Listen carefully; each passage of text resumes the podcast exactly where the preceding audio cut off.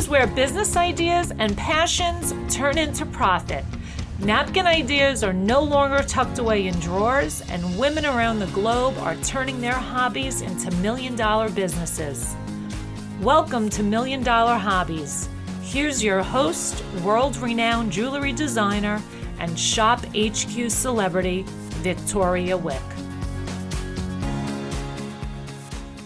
Welcome to another episode of the Million Dollar Hobbies Show where we turn your dreams into reality so that you could live the life you deserve to live. Hi, I'm Victoria Wieck, and uh, thank you so much for returning and listening to my podcast week after week. I have um, great appreciation for your time, and uh, you have no idea how much that means to me. Uh, so let's dive right in. Um, today, I want to speak about what it takes to be a successful entrepreneur. What what is an entrepreneur? What, what do you do? What are all your challenges? And I want to go over, you know, a few things here, uh, sort of like a, a big, uh, a forty thousand uh, foot view of what an entrepreneurship is and what you what you've signed up for. Okay, because it just gives you a little bit about the the awesomeness as well as all the responsibilities that go with that. Sometimes we get overwhelmed by them, and I just thought it'd be really nice to touch, um, sort of touch on some of those things. And if you have not uh, subscribed and rated my show already, please do so. I would appreciate that very, very much. So, what does it take to become a successful entrepreneur? Um, I want to say that the very first thing that I would focus on is you need to figure out, focus on what is your why. I mean, and it's really important that you figure that out before anything else. And that's going to drive everything you do meaning not only everything that you do but also everything that you say you're going to do to your customers employees everything that's on your website. It's going to kind of impact that. You have no idea how big that one point is. So focus on why and not what so for example i do I do jewelry design. And when people ask me, what do you do for a living? I say, even though I do jewelry design, I understand that. But I say that I help people crystallize the milestones, the most important milestones in their lives, because you know that's what they come to me for, for those special occasions, memories. And in my family, the jewelry that women have worn since the year 1310, my family history goes back to written history goes back to the year 1310 so somehow, uh, all my ancestors kind of uh, wrote down their family history who lived, who got married when, and who died. So we have this amazing history. And within that, all the jewels, when they acquired, who got married, all of that stuff kind of survives. And so, you know, I was fascinated with that. And I thought, how great is it that I'm in this business? that helps people memorialize it, you know, create these memories, but also really tell history of, of who they are. That it's, you know, so I designed pieces that were very personality reflective. So that's one of those. I gave you just like one example of what is your why. Now, when you talk about what is your why, it cannot be about money because if it is about money, you could always go get a job. You could get a second job. You could get, you could keep climbing up the corporate ladder. So some for some reason you chose not to do that. So what is your why is really important. And I also tell this story often whenever I'm speaking at a speaking event. Um, I have a girlfriend who is a um, attorney, and when people ask her, you know, what do you do? Instead of answering, I'm an attorney, she says something like, you know what? Let me tell you why I do what I do. Um, I grew up in a uh, with two parents who absolutely hate each other. Like they almost killed each other in front of my face many times. And by the time they were done with uh, getting divorced, the two of them, like both of my parents, have uh, sent their lawyers to elite colleges, bought their houses, but their own kids were broke. I was broke, and I was broke emotionally and financially. I had to start over, and I hate, you know, grew up just hating uh, just the thought of getting married. So she says that she became an attorney so that she could make sure that no other child would ever have to go through what she went through. So she is an attorney, but she's an attorney who's an advocate for children of divorce. So she gets just amazing clients who are going through the divorce and you know she does a lot of speaking and so forth. So again, focus on why and not what you do because people really don't care what you do. They care about why you do what you do. So remember that that's a very huge big point. Secondly, Uh, being an entrepreneur is a huge privilege. It's also one that comes with a lot of responsibilities of being the big boss. You don't get a paycheck uh, no matter how good you are, unless you pay yourself a paycheck. But even that doesn't come to you. You have to go out and be creative. Even if you're not a creative person, you got to be creative about how you create wealth. You have to create the business so that that business comes to you you get uh, checks from your you know customers or whoever you're dealing with and then you not only get yourself paid but you're also sort of responsible for creating wealth for your employees and everybody in the pipeline your suppliers your uh, you know vendors uh, everybody who is involved with your business you're you're creating wealth for them as well. So that is a huge responsibility. And then lastly think about what you do every day to get that paycheck. Every day you can only pay yourself if you can create and add value to other people's lives. Think about um, how you get paid. You know whatever business you have whether it's a service or you're selling a product unless you can convince you know massive number of people that you are adding value you're solving their problems you're making them feel better you're making them lose weight whatever your product does, you're adding value to, the, to, to their lives. And that's the only way you get paid. So that to me is a huge privilege, but also a lot of responsibility. So embrace both, okay? Because you are going to have to embrace both. Um, now, the other thing I want to say is when you when I say add value, um, a lot of times, even when you add a lot of value, sometimes that don't translate into business. And it's okay. You know if you are adding value you go to a community center and you uh, volunteer at a senior event or you volunteer at battered women's uh, play, shelter they're not exactly in a place where they can actually buy your service from you and make your life richer but they make your life richer in many other ways. You're actually going to be so um, empowered inspired and in doing good. I mean you, you'd be surprised how many times it comes back to you tenfold when you do share knowledge because people want to share great people. You know you know word about great people and that's what happens. You know it comes back to you tenfold. So go out and add value to everyone else whether they pay you or not you know hopefully a lot of people do pay you but go ahead and do it and you'll be amazed at the types of relationships you build uh, types of trust you build among your community among your you know members and even if none of those things actually happen to you right away I have to think that that's some of the most rewarding things you could do as an entrepreneur. So um, I'm somebody who, you know, it, it, people just have to ask. I'm out there. I volunteer. In fact, I overcommit to everything, and that's why I really never have time to do my own podcast here, because I don't do a lot of these solo events uh, for you. So fourth uh, point here is expect and embrace failure. So when you, you know, expect failure, when you manage people, um, when you have, you know, 10, 20, 30, 50, 100 employees, you know what? Life happens to all of them. You know, sometimes somebody's gonna have a broken car, somebody has a death in the family, somebody has, you know, somebody with cancer. I hope none of these things are happening to you, but this is what makes entrepreneurship so difficult because you have to be sympathetic, you have to have empathy, you have to treat all your employees like their family. At the same time, your customers do deserve to be served the best way they can you know so balancing all the things are not easy so something goes wrong almost every day in my life and when that does embrace it and um, and think of it as a gift. I'm going to give you one example. Years ago i had this um, employee his name is jimmy.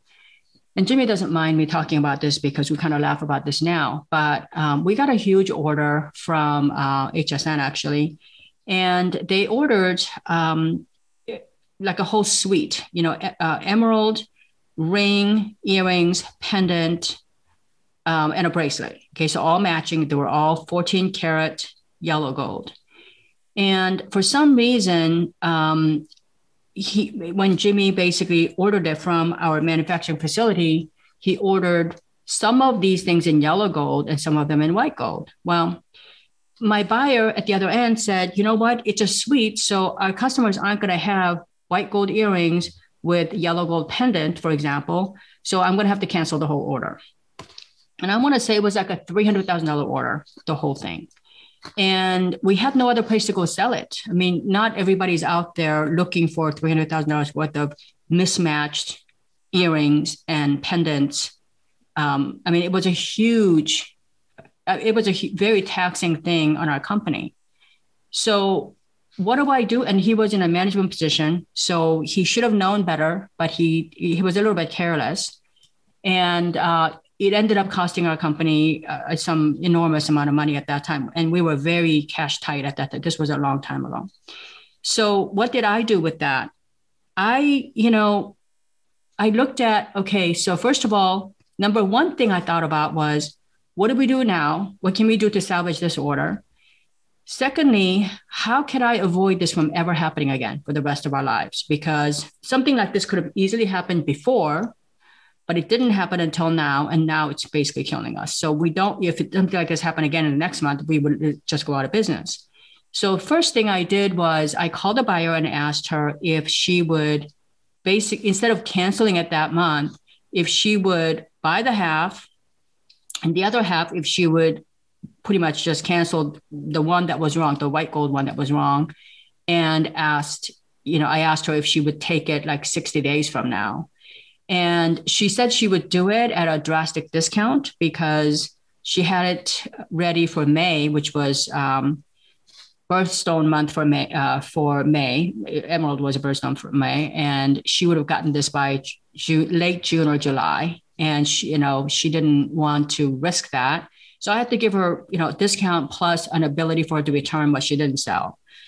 But but what I did too, though, is I had a meeting with my um, entire team and I pretty much had them go through my entire stock, every single stock. There were like 10 or 15,000, you know, pieces of it, but they spent the whole, I mean, probably the rest of the year uh, on their downtime.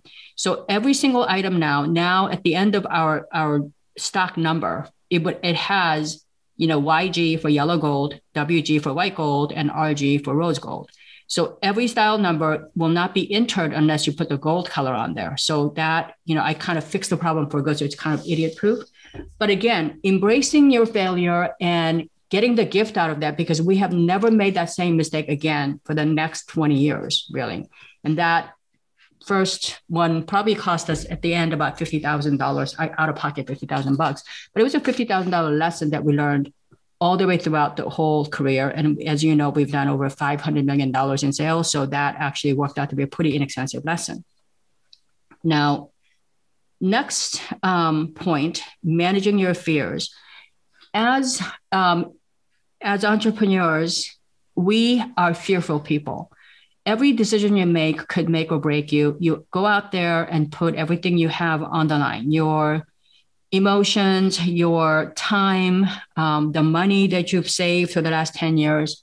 Everything is on the line. Not everything is on the line completely, but they're on the line. And so it's it's fearful. You know, every morning you get up, you could be, there could be a bombing, there could be uh, a COVID, there could be who knows what. So you know, we get we're nervous people as as a group. And so what I say is, a lot of companies, a lot of people teach you how to overcome your fears I would say learn to manage your fears because if you overcome that fear, whatever fear you were working on, you're going to have new fears tomorrow. And when you overcome that, you're going to have new fears the following day. You can't go to enough mastermind classes to go do this. So learn how to manage your fears. So, you know, for example, for myself, if I fear, um, geez, you know, if I came up with whole um, collection of, you know, rubies, for example, and uh, you know their Burmese rubies are beautiful and they're what you know all these things that should say that it should sell well but there could be uh, Burma is known as Myanmar. There could be a political angle to this. There could be the mine might be shut down because of you know the, the government, the military came in. There's all these things that could happen, and that fear is legitimate, right? So what do you do to manage your fears? One of the things I do is I do as much homework as I can. I, I, try to manage my fears. So the best case scenario, the worst case scenario, and can I live with either one?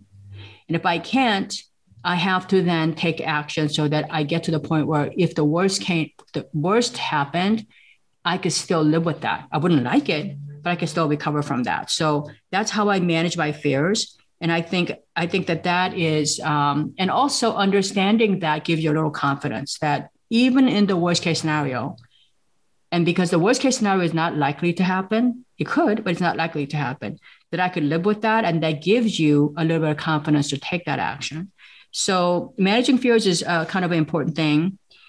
Managing self-doubt, that's the other thing too, is um, even if you're very strong-willed and somebody who um, you know, like myself, I really don't uh, pay a lot of attention to what other people say to me about, you know, my own actions or you know every anything else because I I have a very very hard core uh, about my morality, myself, my abilities because I've had to kind of rely on that for more more times than I'd like. Um, so, but even then, self doubt can seep in when you're insecure, when you're fearful. A lot of things can come in and start, you can start to doubt your actions.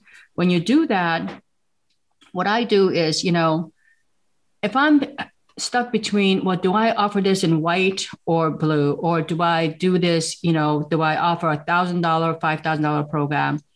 Whatever it is that you, that you, uh, you know, would anybody really pay uh, $25,000 for this ring that I just designed? you know what I do is I go online and I do an online poll.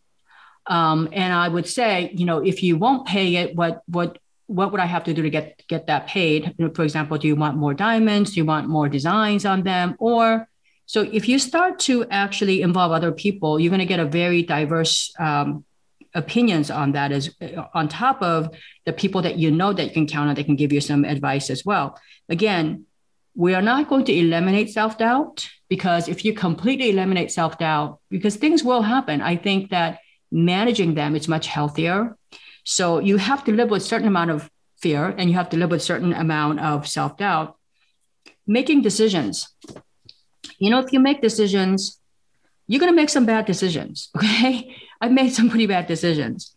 It's unavoidable because we have to make decisions based on the information that we have. We don't have complete information all the time. Look at if we find out that there are 4,000 people in this community that's willing to pay you uh, $500 for a haircut, you know, on a Wednesday, well, you know, everyone would take the same same action. You would have haircut sessions on Wednesday for $500 in Bullseye. But we don't have complete sets of information most of the time. So we are making decisions in real time with incomplete information. So you get as much information as you can, but by the time you do that, other people have taken action. So you kind of need to make those decisions as you, you know, not on the fly, but with incomplete information. When you do, you are going to make some bad decisions. So I think the best thing to do again is play the percentages. So if you are right 70% of the time and you're wrong, you know, three out of 10 times, don't fuss with it. Learn from that and if you do that, think about it this way. Babe Ruth, I'm not a big baseball player, but I doubted that he had 700 batting average because um, that's what it comes down to. If you consistently make good decisions seven out of 10 times, that is a really good percentage. So don't get yourself all, you know, hooked up or, you know, sort of rattled up, you know, by God, that was a horrible decision. Why did I do this? Don't do that. Just move on be resilient. Um, resilience is really important for entrepreneurship because when things happen, self doubt comes in, uh, you fear things, it's easy to give up. Well, don't give up because if you're resilient and you stay with your decisions, you stay with, you know what's right, things can go straight, but you will eventually find the right path and you will succeed. But if you're not resilient, you give up, you'll never know what was possible, right? So if you're always looking for the ordinary thing, you know, the ordinary uh, results, the ordinary, uh, you know, the three step to success and you get it, you'll just never know how amazing things could have been if you took a little risk and you were resilient enough to stick to that and see what's possible. Point number nine, um, attracting people who are smarter than you. And this is really important. You know, I love it when I go into a room and everybody has is a lot smarter smarter than me because when they are smarter than you, you have a lot more opportunities to learn. I mean, I hate to be in a world where I'm the smartest person because I'm very limited in a lot of things. So um, Number 10 is take care of yourself. It's like when you go uh, on a flight, I'm about ready to fly, I think Wednesday for the first time in a long time. And um, I always, it reminds me that when um, they go through the safety issues, they say to, if you have a child, put your oxygen mask on yourself first. It's the same thing. Take care of yourself because it's like that oxygen mask. If you take care of yourself, only then you can help other people. So take care of yourself every once in a while. Because a lot of times, like women, a lot of women entrepreneurs, you know, we let go of a lot of things. We're the last people who take care of ourselves. And I would argue that every once in a while, it is important for you to do a check and balance and take care of yourself. Uh, and then my last point here is I like to constantly uh, educate myself, learn, be curious. Um, I read a lot. Um, I know it's really boring nowadays. It's not the most popular thing, but I read a lot of the business sections in you know Wall Street Journal, Forbes, Fortune, uh, Entrepreneur, Inc. magazine, uh, BBC, even the uh, China, uh, Southern China Morning Post. Um, a lot of these papers will have headlines. I mean, I don't go through all of it, but when you read all of those, what you'll find that is you'll find some common thread between how the economy is going, um, you know, how small businesses are, you know, uh, suffering, or in your sometimes end up with an amazing story that applies to your business directly. So um, that is pretty much what I would say. I mean, there's a lot more um, angles and facets and variables that go into entrepreneurship, but those are the pretty major ones that I would I would say that uh, sort of encapsulates all the major pillars of things that we struggle with. But I just want to tell you, I'm proud of all of you that you are still, you know, if you're listening to this podcast, you're still out there listening to content. Uh, you are curious about about learning, and you are curious about how you evolve to the next level. And I'm very um, appreciative that you're giving me this time every week. And um, again, I'm asking you to please uh, subscribe and give me an honest review so I can get, um, you know, I, am looking for feedback, not necessarily a rah rah session. So please uh, rate and review and subscribe and share. And don't forget to check out my website where I am going to give you offer a lot of free webinars. And their webinars are going to be pretty long, and you're going to get some amazing ways to elevate your your voice, amplify your voice, and um, build a personal brand. So check it out. And uh, if you want to be a guest on this show, um, you can go to the website there too. And there is a little section that, that you can actually fill out a form, be a guest. We only pick a few. Um, I only have 26 guests a year, so you can tell. I can tell you it's a little competitive there, but I love to hear your story. And um, you never know. You know, I think I'll put put on about four or five people that have unique stories from those guest forms. So please do so as um, you know at your earliest convenience. And uh, until next time, please stay healthy and safe, and keep remembering that happiness is a choice. Thank you. You've been listening to Million Dollar Hobbies, where we turn dreams into reality and passion into profit. According to ancient Chinese proverb, a journey of a thousand miles begins with a single step. Congratulations on taking that first step today. For more information on how Victoria can help you turn your hobby into a million dollars and to download Victoria's free ebook on passion based business ideas, visit milliondollarhobbies.com. And don't forget to subscribe, rate, and review the show on your favorite podcast player.